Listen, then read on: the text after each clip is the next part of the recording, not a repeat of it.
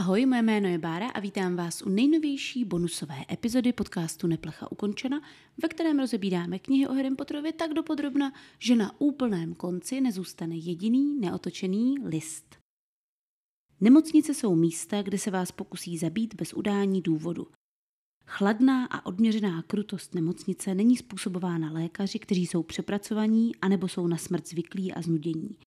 Její příčinou jsou lékaři, kteří dostávají maximální plat za minimální práci a kteří sklízejí obdiv od nevzdělanců, jako kdyby to byli zdraví přinášející medicinmani a přitom většinou nerozeznají vlastní chlupy na prdeli od zbytků celerové nati. Tohle byl prosím vás citát od Charlesa Bukovského, se kterým já teda zásadně nesouhlasím, protože k nemocnicím a lékařům mám velký respekt, ale líbil se mi ten konec z chlupy na prdeli, což teda asi podle mě i trošku zhrnuje pocity z díla Charlesa Bukovského obecně. Sere vás, ale stejně to čtete. Takže jsem si říkala, že dneska začnu takhle na úrovni, řekněme, ale zároveň velmi pod úrovní. Minimálně nám ten citát říká, o čem se dneska budeme bavit. Jsou to nemocnice, ale ta, které se budeme věnovat, je rozhodně méně exaktní místo než ty mudlovské, protože jenom těžko budete mít kódové označení pro problémy, jako jsou dýně místo hlavy nebo neutuchající potřeba šťourat se v nose. Předpokládám, že léčitelé u svatého Munga musí být tím pádem schopní improvizace a musí být schopní přicházet neustále s novými postupy, metodami a řešeními nastalých problémů. Jejich práce nebude rozhodně stereotypní. Oni své lidi musí pravděpodobně léčit se všemi těmi klasickými nemocemi a úrazemi, jako jsou pády z koštěte nebo magické nachlazení, ale zároveň musí mít i léčbu na kousnutí drakem, nebo třeba, co já vím, třeba zaškrcení úponící jedovatou. OK, na to, kdyby měli léčbu, tak eh, pan bude stále ještě žije. Dobře, nechme to být. To všechno se teda děje u svatého Munga v Londýně. Tenhle ten slavný institut byl založen v 16. století slavným léčitelem, který se překvapení překvapení jmenuje Mungo Bonam. Ten se narodil v roce 1560 a zemřel skoro ve stoletech v roce 1659 a já jsem teda chtěla říct, že by bylo strašně super, kdyby na světě fungovala taková nějaká spravedlnost a lékaři, kteří teda ten svůj život většinou žijí opravdu jako velmi hekticky a nemají příliš času na osobní potřeby, tak by se aspoň dožívali třeba vždycky té stovky za to, že pomohli spoustě dalších lidí, tak by sami byli dlouho věcí. Škoda, že to tak nefunguje. Každopádně tadyhle o osobě Mungo Bonama nevíme vůbec nic, jenom to, že teda byl léčitelem a že založil tu nemocnici. Pojďme si tedy aspoň rozebrat to jeho jméno. Ona je taková fajn náhoda, že se tady ten pán příjmení jmenuje Bonham, což je teda jméno jedné z hereček z Harryho Pottera, že jo, Heleny Bonham Carter. Je to stoprocentně náhoda, protože Helena Bonham Carter byla do té role obsazena až o dost později, než vůbec vznikla postava Mungo Bonama v hlavě J.K. Rowling. Nicméně, kdo si pamatuje, jak jsem spekulovala nad tím, čí dramatický rozvod v létě před pátým ročníkem teta Petunie hltala, tak to byl právě rozvod, ve kterém hrála velkou roli, i když ne hlavní, právě Helena Bonham Carter, pravděpodobně, pokud ty spekulace jsou pravdivé. Je tedy možné, že ji opravdu při psaní téhle té postavy měla J.K. Rowling trošku v hlavě, že uh, zkrátka o téhle herečce věděla díky právě bulváru první poslední. Netroufnu si tvrdit, třeba J.K. Rowling vůbec bulvár nečte a mýlím se. Je to hodně divoká spekulace, nicméně musela jsem ji zmínit. Uh, hlavní důvod, proč se ten pán jmenuje Bonham, spočívá úplně jednoduše v tom, že Bonham je anglická verze francouzského příjmení Bon Ome, neboli dobrý muž. A to on bez pochyby byl. A teď teda ten Mungo, jo, to je podstatně důležitější, protože tak se jmenuje i ta nemocnice. Za prvé velmi divné je to, že se ta nemocnice jmenuje po svém zakladateli Mungo Bonamovi, ale zároveň je to nemocnice svatého Munga, protože svatý Mungo rozhodně nebyl Mungo Bonam. Svatý Mungo skutečně existoval, a já už o tom, proč se ta nemocnice jmenuje takhle, vím zhruba roka půl a celou dobu se strašně těším, až vám to budu moc předat takhle zvukovou formou. Eh, Mungo samo o sobě jako jméno znamená můj milovaný, láska má miláček náš, což je velmi hezké.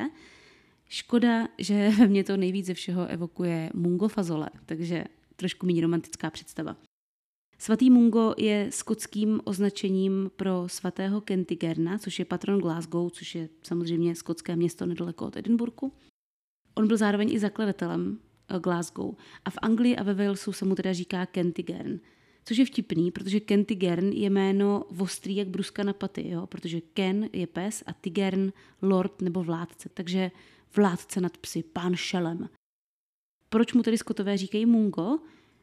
byla to totiž jeho přezdívka z dětství, v jeho domovině. Doma mu říkali náš miláček a protože Skotsko je jeho domov, tak se to tam uchytilo jakoby pro celou tu oblast. Takže to je něco podobného, jako třeba v Německu Karla Gota znají jako Karla Gota, ale u nás je to vždycky buď Kája, anebo mistr. Takhle nějak bych to připodobnila. Základy příběhu svatého Kentigerna pochází právě z Edinburgu. Já mu teda budu říkat Mungo po celou dobu, protože tak se jmenuje ta nemocnice. A hlavně je to tedy jeho, řekla bych, jméno bližší, protože on byl Scott, takže to budu preferovat.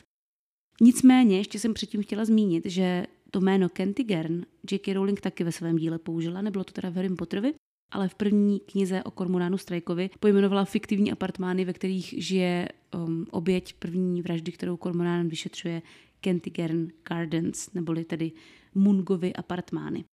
Mungo měl být vnukem vládce té oblasti kolem Edinburgu a jeho maminka, dcera toho vládce, se jmenovala Teneu, taky se z ní stala svatá Teneu, a ona je teda spolupatronkou Glasgow, protože ona a její syn společně to město založili. Teneu má u svého jména jednu takovou velmi nehezkou věc. Ona je totiž první písemně doloženou obětí znásilnění a dobytí neprovdané ženy. Tím dobytí mám na mysli ne jako hradu, ale prostě zmlácení. Přesně tak totiž přišel Mungo na svět. Takzvaně na antického hrdinu, já bych to nazvala. Ona byla totiž znásilněna velšským princem, který se jmenoval Owain Map Urien a který na to šel, řekněme, od lesa, Filuta jeden. Taky mi to dost připomíná antické mýty, protože on udělal to, že se převlékl klasicky za ženu, chvilku si s ní povídal, aby ji rozehřál asi, a potom tu naivní panu Teneu sexuálně napadl a proběhly tam veškeré věci potřebné k tomu, aby bylo splozeno dítě. Ona brečela, bránila se mu, ale ne příliš, protože ona netušila, co se to děje. Byla natolik naivní, že nevěděla, jak takováhle věc probíhá.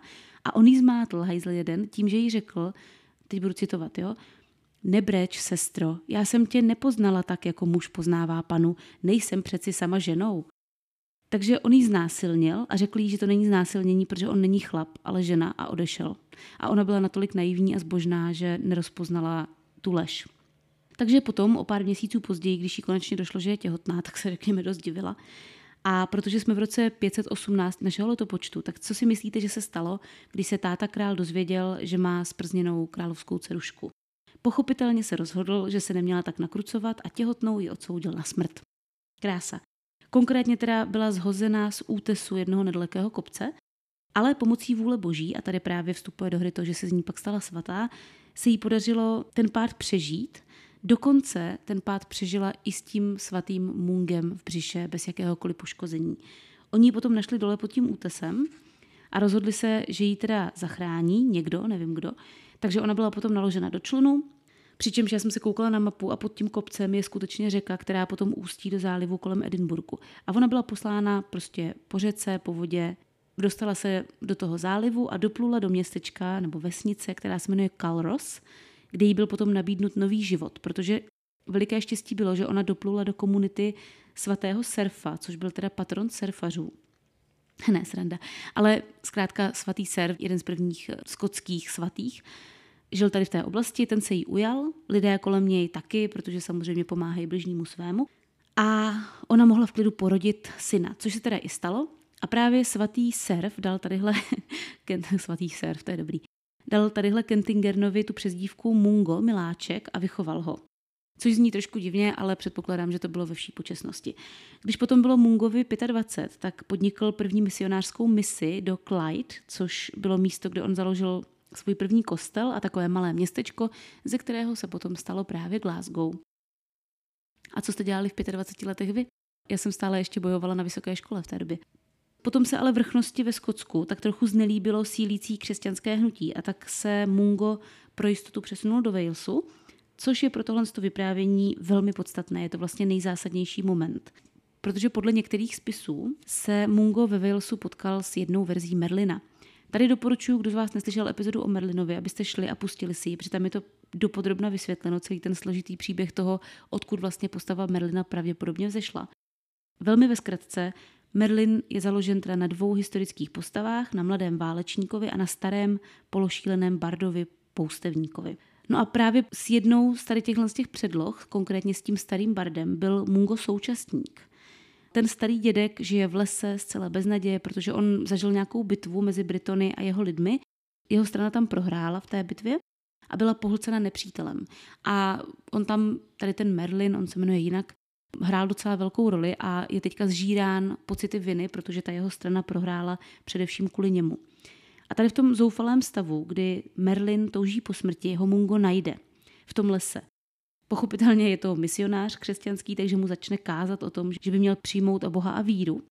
Oni, bych tady podotkla, jsou dva velmi, velmi velké opaky své vlastní doby, protože Merlin je největší z pohanů, z druidů, zanikajících v té době, a Mungo je největší z nově vznikajících sílících křesťanů.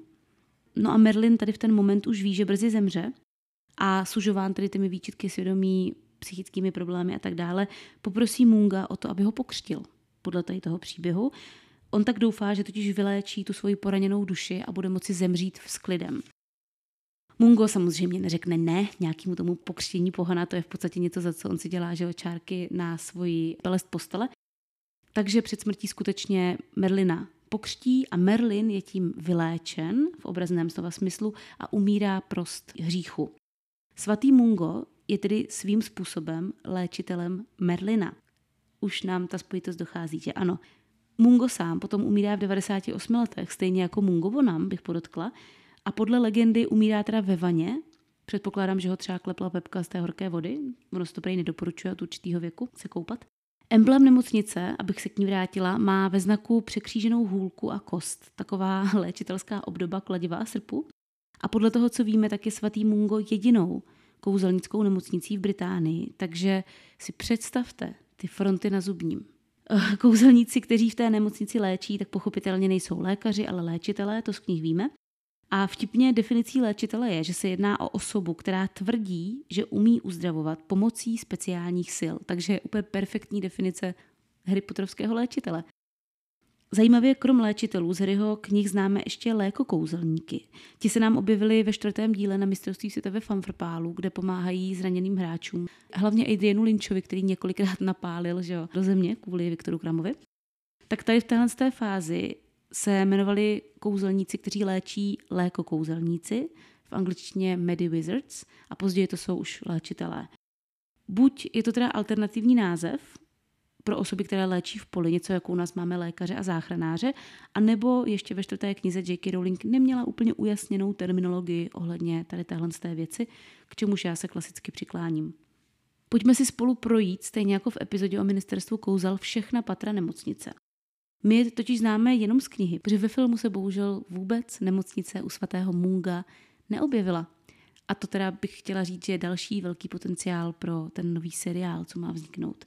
A další důvod, proč se na něj těším, protože já bych opravdu nemocnici vidět chtěla. Velmi, velmi nápomocné pro mě je to, že v knize je přímo tabule s popisem těch jednotlivých pater a oddělení, které se na nich nachází. Takže pojďme postupně od přízemí. Většina přízemí je zabrána recepční halou, té se musí každý pacient, host nahlásit, takže tam pravděpodobně strávíte docela dost času. Ta recepční se v angličtině jmenuje Welcome Witch, neboli uvítací čarodějka, což je opět pokus o takové jemné humory, protože ona je všechno, jenom ne welcoming, neboli přívětivá, že ano. Slovo welcome se používá i ve významu přívětivý. Taky se v tomhle tom patře nejspíš nachází přijímací místnost, do které jsou posílány všechny nové případy. V téhle té místnosti si jako kouzelníci nebo teda léčitelé zapisují všechny vaše údaje, to, co se vám stalo a tak dále. A potom si specializovaní odborníci v téhle té místnosti selektují případy, na které jsou se svým zaměřením vhodní.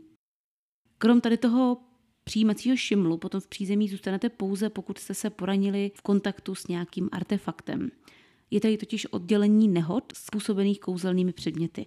Tady se léčí um, věci jako zakopnutí o neviditelný plášť, to, že vám hůlka vystřelí naopak, když vám vybuchne kotlík, nebo třeba když spadnete z koštěte. Zkrátka a dobře se jedná o oddělení, které by se mělo jmenovat oddělení Neville Longbotoma. Tady patrně ležela třeba Katie Belová, když si v šesté knize vzala do ruky ten očarovaný náhrdelník a pak skončila v nemocnici. Což je mi teda mimochodem dost líto, protože to měla strašně daleko do kantýny, takže kafíčko, čajíček nebylo jen tak.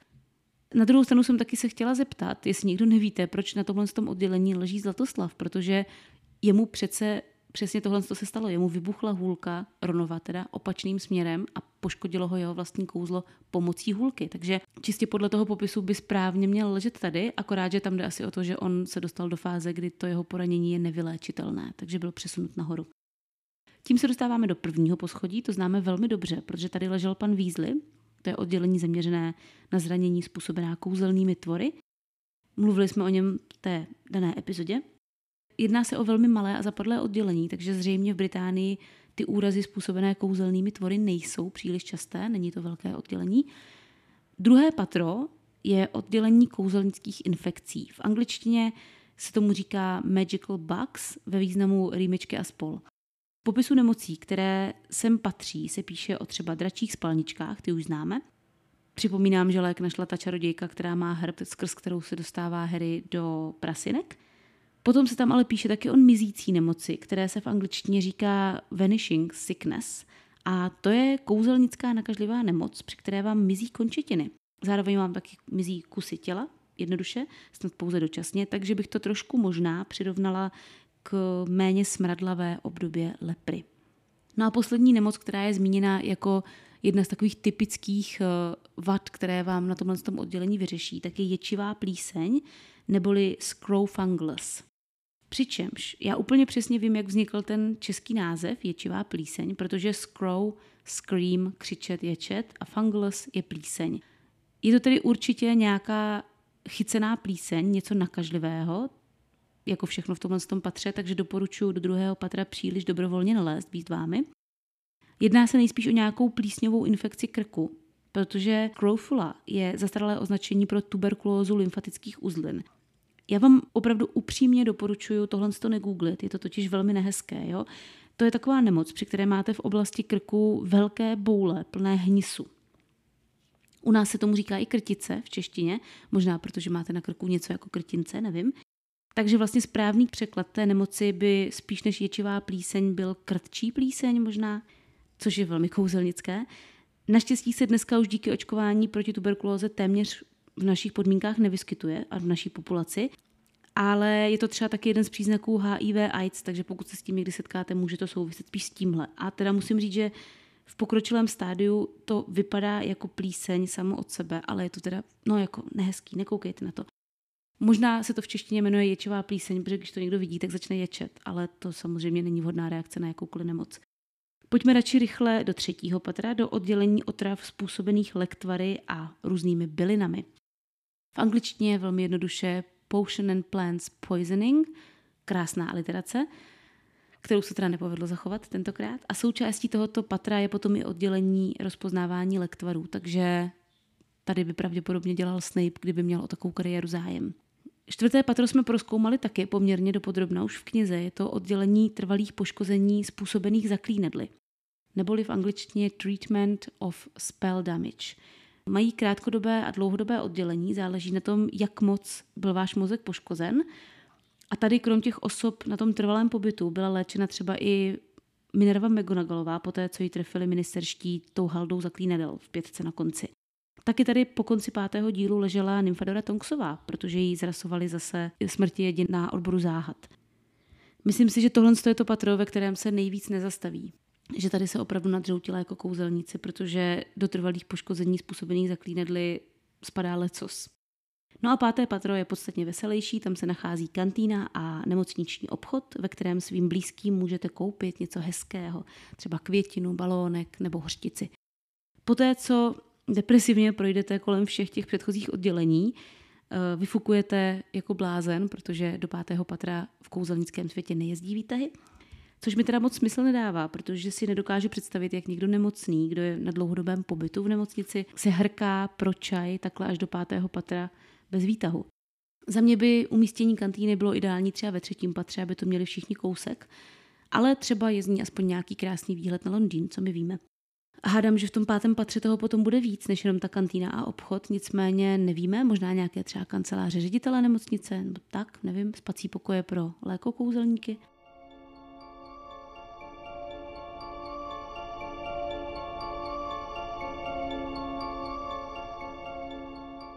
Z tohohle z toho popisu patern se nám ale vykrystalizovala zcela jasná věc. nevím, jestli jste si ji všimli, já ano, u svatého Munga opravdu léčí pouze cokoliv, co má nějakou souvislost s kouzly. Zároveň ale Ron a další kouzelníci normální doktory neznají a nevěří jim. Takže moje otázka zní, kam chodí kouzelníci? Na ginekologii, k zubaři, na kožní? Pokud nemají teda kropenatku, s tou by šli samozřejmě k Mungovi. A kde rodí? J.K. Rowling uvedla, že čarodějové se dožívají mnohem většího věku, protože netrpí na většinu mudlovských nemocí. V knihách mají na druhou stranu děti v jednom roce chřipku, kterou Madame Pomfreyová léčí, tak OK, řekněme, že byla magická, ale pořád to nevysvětluje, jak se kouzelníkům rodí děti. Protože to je něco, co neuděláte, aniž byste museli porodit. Na to je podle mě i magie krátká. Nebo respektive, jestli teda čarodějnické ženy dokáží porodit tak, že udělají akio a dítě se jim objeví před oči, no tak to nevím. Já jsem si jistá, že sem tam někdo musí mít v větě čara kouzel i kas nebo nějaké potíže třeba se záněty močáku, ne? V Bradavicích chápu, tam tyhle ty věci řeší madam Pomfreyová, to je jasné. Ale co dělá ten zbytek Británie? Kam chodí takový průměrný čaroděj s podezřením na pohlavní nemoc? To je podle mě díra na trhu. OK, podle Pottermore se kouzelník z jakéhokoliv mudlovského problému dokáže vyléčit sám. Třeba když ho kousne had, tak ten jed se mu vyloučí z těla a on na to neumře, pokud to teda není ovšem had magický, jako je třeba na giny. Má to potom ale své podivné záhady, kterým nerozumím. Třeba zrak se napravit nedá pomocí kouzel a rozhodně ne tak, že by se kouzelníkovi opravil sám. Tak to nechápu.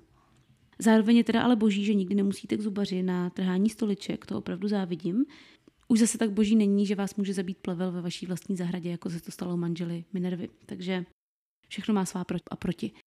V druhé části dnešní epizody, do které se právě teď přesouváme, trošku poodstoupíme od Harryho Pottera a ve zbytku epizody si budeme povídat o léčitelech mudlovských. Velmi třeskuté téma. Co se týče nějakých vědeckých podkladů, tak žádné nejsou, úplně ve zkratce. Léčitelé se v mudlovském světě v podstatě dělí na tři skupiny, takže z každé vybereme pár zajímavostí. První skupina jsou léčitelé vírou. Premisa je jednoduchá, osoba je pověřena silou nebo darem božím, položí na vás své ruce většinou nebo se nad vámi pomodlí, pokud na vás nechce sahat. A pokud jste hodně záchrany, tak se vyléčíte. Pokud musí sám ten léčený něco udělat, tak to obvykle bývá návštěva nějakého svatého místa, modlitba a hlavně naprostá důvěra v toho léčitele. Tenhle ten typ léčení je hojně zastoupen v Bibli třeba. Sám Ježíš takhle léčí, nebo třeba svatý Eliáš. Konkrétně Ježíš eh, vyléčil třeba i ženu, která menstruovala 12 let v kuse, což teda muselo být hrozný, a kterou si ostatní léčitelé té doby předávali jak pubertáci mononukleózu.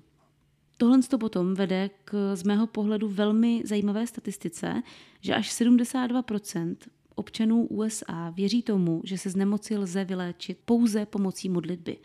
Chápu, jak se to stalo, protože za prvé jsou američané velmi věřící a za druhé mají velmi špatnou lékařskou péči, nebo ne špatnou, nedostupnou, tak. Takže když by mě stálo trhání zubů 4,5 tisíce dolarů, tak se taky budu pravděpodobně radši modlit. Bohužel to vede často ke zbytečným úmrtím, především dětí, které se proti vůli svých fanaticky věřících rodičů nemůžou bránit. To je ta špatná část. Co se týče vědeckých studií nebo nějakých podkladů, tak moc jich není.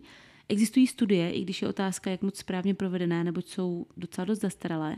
Třeba v jedné z roku 1954 vzali 100 nemocných a nechali je podstoupit léčbu tady toho typu, ani jeden z nich se výrazně nezlepšil.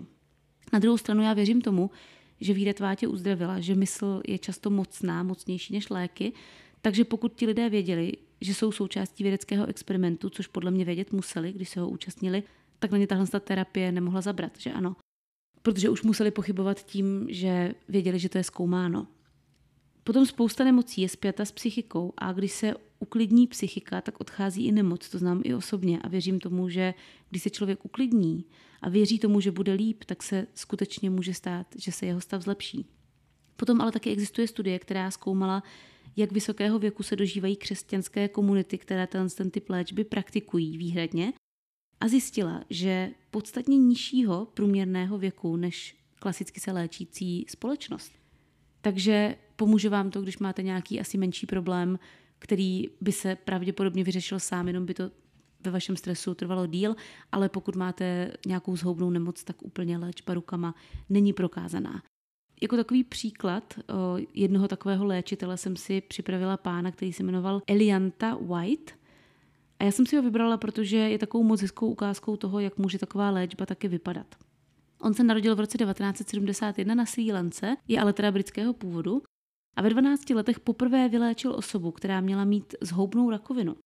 Potom teda začal studovat tradiční medicínu, čti původní, ne univerzitní, na té Sri Lance a potom později i v Indii. A tvrdil, že vidí léčbu skrze duchy těch lidí. Nejprve léčil pouze v místním chrámu, jenomže to slovo o jeho úspěších, jak už se to tak stává, se velmi rychle šířilo a dostalo se to až do bodu, kdy ani nemohl vylézt na ulici, protože byl doslova pronásledován davy lidí, kteří chtěli vyléčit bradavice, lupus, nohy napadené snětí, všechno možné. Léčil zdarma, údajně až tisíc pacientů denně, což eh, si říkám, že na ně musel sahat podle mě z jedoucího vozidla, z nějakého papamobilu jak papež, protože jinak to není možné. A krom prostých lidí potom později léčil i hodně slavných Sri Lančanů, hlavně hráčů kriketu, což je na Sri Lance národní sport. A s tím se pojí taková první jeho lehká kontroverze a to je to, že jeden slavný hráč právě kriketu v roce 2011 neprošel testem na doping a bylo to proto, že mu tehdy tadyhle pan léčitel podal nějaké sportovní asociací zakázané látky. Takže léčil i jinak než rukami a ještě to vedlo teda k nějaké potom chybě ve výkonu toho sportovce. No a teď pojďme k té hlavní ironii, jo? Elianta totiž v průběhu pandemie covidu začal šířit, že má lék na covid. Měl to být nějaký lektvar, který vás měl před nakažením ochránit. On tvrdil, že to k němu přišlo v noci, že se mu o něm zdálo a navrhoval, aby se nalil do všech řek na Sri Lance a v Indii, aby všichni lidé zdarma se mohli napít a tak se uzdravit, mít imunitu před covidem. Velice pěkná utopistická myšlenka a teď hádejte, jak to dopadlo. No pochopitelně tadyhle pan White stejný rok, jako tohle to pronesl na covid v 50 letech zemřel. Což mu teda nepřeju, ale je to zvláštní ironie. A víte, co je na tom nejvtipnější? Že nezemřel doma z vůlí boží, důvěřujíc ve své léčebné ruce, ale pěkně v soukromé nemocnici se vší péčí a parádou a se snahou o záchranu jeho života pomocí normální, univerzitní, moderní medicíny. Druhým způsobem, jak se dá léčit pomocí léčitele, tak je takzvané lidové léčitelství. S tímhle s tím typem se mnohem víc potkáte u nás než v Americe, protože jsme podstatně ateističtější společnost. Jedná se o takzvané čarodějnice nebo léčitele a léčitelky s pomocí bylin. To je teda metoda, kterou naopak církev neschvaluje, a paradoxně je to z vědeckého hlediska lehce lepší způsob, jak takovéhle věci řešit, protože byliny opravdu mohou pomoci. Navíc některým jedincům víc vyhovuje to, že lidové léčitelství je osobnější a takové vřelejší, teplejší, přívětivější možná, než chladné, strohé, dezinfikované nemocnice. Téhle té podkategorii potom najdeme téměř výhledně ženy léčitelky, což se pojí právě i s tím, že hodně jde o to, že jde o přívětivou léčbu domácího typu, ale krom toho to má i jiné důvody. Ten jeden je to, že ženy obecně v historii musely znát blinky a základní léčby už proto, aby obstarali svoji rodinu, protože děti byly vždycky nemocné. A zároveň to byly ženy, kdo se o nemocné doma staral. Takže když už se staráte o svoji starou matku, o tchýni, o dvě nemocné děti a teď přijde soused s tím, že má dvě nemocné děti a nemá manželku, tak co uděláte? Postaráte se i o ně. Navíc to byl jeden z mála způsobů, jak se ženy, které chtěly třeba nějakou lehkou kariéru, mohly realizovat pokud ji teda neupálili. A tady mám příběh kloka Anna i Valakra, což je teda civilním jménem Anna Jonsdottir. Tady ten jazykolam potom znamená moudrá Anna z Valakry. To byla žena, která v roce 1837, když jí bylo 17, z ničeho nic omdlela během senoseče. Prostě nic, tralala, bum, padla jako poleno. Po chvíli se potom probrala a prohlásila, že právě zažila vizi od Boha a že jí byl dán dár léčby. Přičemž ten dar léčby spočíval právě v tom, že léčila pomocí různých bylin a lektvarů, takže by bývala spadla i do té první kategorie, do toho do těch léčitelů od Boha, ale tím, že léčila pomocí berliček a ne pouze dotyku rukou, tak spadá spíš do toho lidového léčitelství. Velice rychle se rozneslo, že se tohle stalo a z ní se opravdu stala velmi slavná léčitelka. Ještě ten samý rok jela tur po Dánsku, během které byla třeba předvedena i před dánskou královskou rodinu. Té měla tu svoji schopnost ukázat, takže to nevím, jak dopadlo. Každopádně ona se potom velmi rychle oženila, asi si vzala někoho významnějšího, protože se jí podařilo zvýšit svůj status. A hnedka po svatbě začala tvrdit, že se svým prvním pohlavním stykem o ty své božské schopnosti přišla, protože už není neposkvrněná. A už dál naléčila, měla klid vyděláno, nikdo jí nemohl říct, že to celé byl výmysl, užila si svoje, našla si pěknýho fajn manžela, skvělý. Za mě tohle je úplně evidentní podvod. A ještě se mi líbí, jak ona to jako hezky nahrála, že řekla, že ten dar má od Boha. Ale zároveň léčila lidově, takže se tím trošku i pojistila, aby nebyla obviněná jako za čarodějnici, protože nikdo nemohl říct, hele, ty jsi čarodějnice, ty, ty, ty, protože by tím vlastně mohl porušovat slovo boží. Pak si rychle začarovala pár svých lidí, hotovo, vyděláno, konec kariéry. Krásně dožila. Třetí variantou léčitele je tzv. spirituální léčitel, který léčí pomocí nějaké neznámé, nezměřitelné energie. Někdy se tomu taky říká vibrační léčení a je to poměrně dost moderní, bych řekla. Zároveň je to i praktické, protože tady se dá provádět i na dálku, jakože ani nemusíte být s tím člověkem v jedné místnosti, jako u těch tradičních léčitelů. Tohle z toho odvětví paradoxně začalo založeno na skutečné vědě, protože v době, kdy byla objevena třeba elektrická energie a magnetismus, bylo docela pochopitelné, že lidé věřili, že nějaká taková podobná další energie možná existuje a že vás třeba dokáže zachránit. Protože když vám něco dokáže rozsvítit světlo ve sklepě, jiná energie, kterou nevidíte, vám přidrží obrázek vnučky na plechových dveřích pomocí magnetu, tak proč by nemohlo existovat něco, co vám vyléčí, nevím, zánět nosohltanu? Navíc třeba radioaktivita, což je taky druh energie, má negativní vliv na lidský organismus. Takže logicky, když existuje energie s negativním vlivem na lidský organismus, měla by existovat i energie s pozitivním vlivem na lidský organismus. Za mě to je chytrý, protože tohle to cílí na skupinu, která je příliš skeptická pro lidové nebo duchovní léčitelství, ale zároveň má nějaký problém, s kterým si nemá jak jinak poradit. Takže může se obrátit na tuhle tu pavědu. Já chci říct, že samozřejmě nespochybnuju, že nějaká taková energie existovat může. Třeba v budoucnu zjistíme, že skutečně existuje léčivá energie. Nicméně, jakožto skeptik, dokud nemám přítomnost takovéhle energie potvrzenou vědeckými studiemi, nemůžu v ní věřit. Ve chvíli, kdy mi to někdo potvrdí černé na bílém, klidně si nechám pomocí energie spravit zuby. Do tady toho odvětví potom teda spadá léčba krystaly, rejky, prána, mana a všechny tyhle ty věci. A tady jsem si připravila pána, který se tomu věnuje nebo věnoval, který se jmenoval velmi příznačně Harry James, akorát ne Potter, ale Edwards. On se narodil v roce 1893 v Londýně a byl synem tiskaře a švadleny. Jeho životním cílem bylo stát se taky tiskařem, jenomže po sedmi letech studia usoudil, že na to nemá, vybodl se na to a šel dělat do politiky. Tady tahle jeho velmi neslibná kariéra, v politice ho nikdo nechtěl, byla přerušena první světovou válkou. V roce 1914 ve 20 letech sám dobrovolně narukoval a skončil v Bombaji, kde nejprve stavěl železnici a potom byl i teda v poli, byl asi docela odvážný, protože si vysloužil hodnost kapitána. Všechno dobrý. Strávil teda hodně času v té Indii a potom v roce 1921 se vrátil do Británie, oženil se a otevřel si tam trafiku, takže zůstal vlastně u té tiskařské profese. No ale potom v roce 1935 navštívil nějaký spiritualistický kostel a místní médium mu řeklo, že u něj cítí velkou léčivou sílu. On měl v doma v tu chvíli čtyři hladové krky, málo lidí si kupovalo mladého zahrádkáře, takže si řekl, proč ne čas změnit kariéru. A takhle pěkně během svého středního věku začal léčit. Klasicky měl okamžitě obrovský úspěch, protože není lepší kariéra, než být léčitelem. Jakmile vyléčíte dva lidi, rozkřikne se to a máte davy před barákem. Jeho jméno se šířilo jako pohár v buši a ve druhé světové válce už potom teda nebojoval, protože byl postarším obyvatelem Británie, takže byl v záloze. Zároveň v tuhle dobu mu začalo tady to jeho podnikání hodně sypat, protože vojáků se zraněním se vracely tuny. On byl fakt velký, jo? Každý týden obdržel víc než tisíc žádostí o pomoc a jednou dokonce léčil i před třeba šesti tisíci lidmi v Manchesteru. Tvrdil, že má v sobě ducha několika vědců, třeba Louise Pasteura, což byl že, otec pasteurizace, fermentace a vakcinace. Zemřel v roce 1976, ale stále ještě má dodnes web, který se jmenuje The Healing Minute a ten web stále ještě vybírá peníze, prosím vás, takže ta jeho organizace je funkční. Tvrdil, že vyléčil víc než tisíc Britů, nicméně podle té investigativní studie British Medical Journal z toho roku 1954, o které jsem mluvila před asi deseti minutami, taková ta, ve které bylo přeskoumáno 100 různých pacientů, tak on byl ten, kdo ty lidi léčil a jak jsem říkala, nebyl nalezen ani jeden jediný úspěšný případ jeho léčby. Takže je to zase takové pofidérní. To je dneska všechno. Já bych se tady s vámi rozloučila. Doufám, že vás epizoda bavila. že vás příliš nesral můj skeptický přístup. Já naprosto respektuji, že tohle to vnímá každý úplně jinak.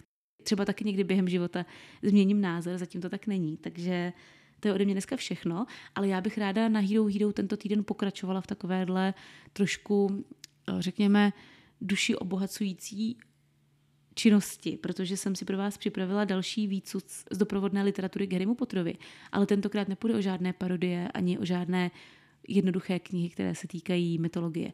Dneska si projdeme knihu, která se jmenuje Kouzelná věda v Harry Potterovi a která se zaměřuje na právě mudlovskou vědu ve srovnání s kouzelnickým světem.